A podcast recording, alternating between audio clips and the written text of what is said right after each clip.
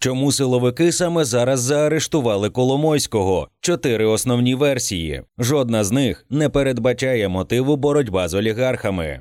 2 вересня правоохоронці повідомили про підозру у скоєнні злочинів фактичному власникові групи Приват олігарху Ігорю Коломойському. Підозру було вручено за матеріалами розслідування Служби безпеки України та Бюро економічної безпеки. Того ж дня Шевченківський районний суд Києва обрав олігарху запобіжний захід: 60 днів арешту або заставу на рівні завданих державі збитків 509 мільйонів гривень. За словами самого Коломойського, він не встиг детально ознайомитися з матеріалами справи та не згоден з тим, що йому інкримінують. Адвокати підозрюваного оскаржуватимуть рішення суду. Оголошено підозру за двома статтями кримінального кодексу: стаття 190 шахрайство та стаття 209 легалізація або ж відмивання майна, одержаного злочинним шляхом. У чому знову підозрюють Коломойського. Як випливає з прес-релізу СБУ протягом 2013-2020 років, Ігор Коломойський легалізував понад півмільярда гривень, вивівши їх за кордон через інфраструктуру підконтрольних банків,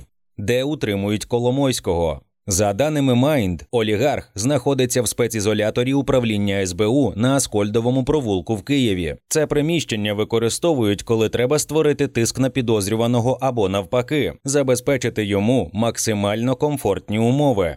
Про долю олігарха мало хто хвилюється. За 30 років він неодноразово демонстрував свою неабияки політичну та бізнесову живучість. Проте всі запитують, що це було і чим пояснюється демарш влади. Майнд наводить основні версії: дискредитація та ослаблення інституційності набу. Якщо така мета ставилася, вона частково досягнута. Ігор Коломойський законна здобич саме антикорупційних органів. Однак тепер ініціатива знаходиться на боці СБУ та БЕБ, які підконтрольні українській владі. Особливо показово це виглядає на тлі ініціативи, що наразі активно просувається про прирівнювання корупційних злочинів до держзради з передачею відповідних повноважень розслідувати такі справи СБУ. А це своєю чергою звужує повноваження набу. Все керівництво агентства зараз перебуває у США із плановим візитом і не мало можливості навіть відреагувати на справу Коломойського. Зараз агентство намагається компенсувати пропущений удар. 7 вересня 2023 року детективи Національного антикорупційного бюро за погодження керівника спеціалізованої антикорупційної прокуратури повідомили Ігорю Коломойському та п'ятьом членам організованої ним групи про підозру у заволодінні коштами Приватбанку на суму понад 9,2 мільярда гривень.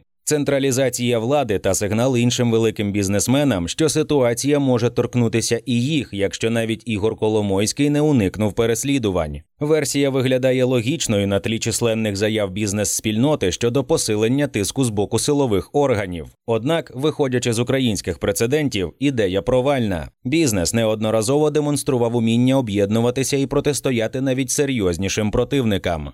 Старт передвиборчої кампанії Володимир Зеленський минулого тижня заявив, що не покине країну і піде на другий термін. Колективна країна не в захваті від цієї перспективи, що було чітко прочитано владою та змусило її вдатися до улюбленого прийому ефектних жестів.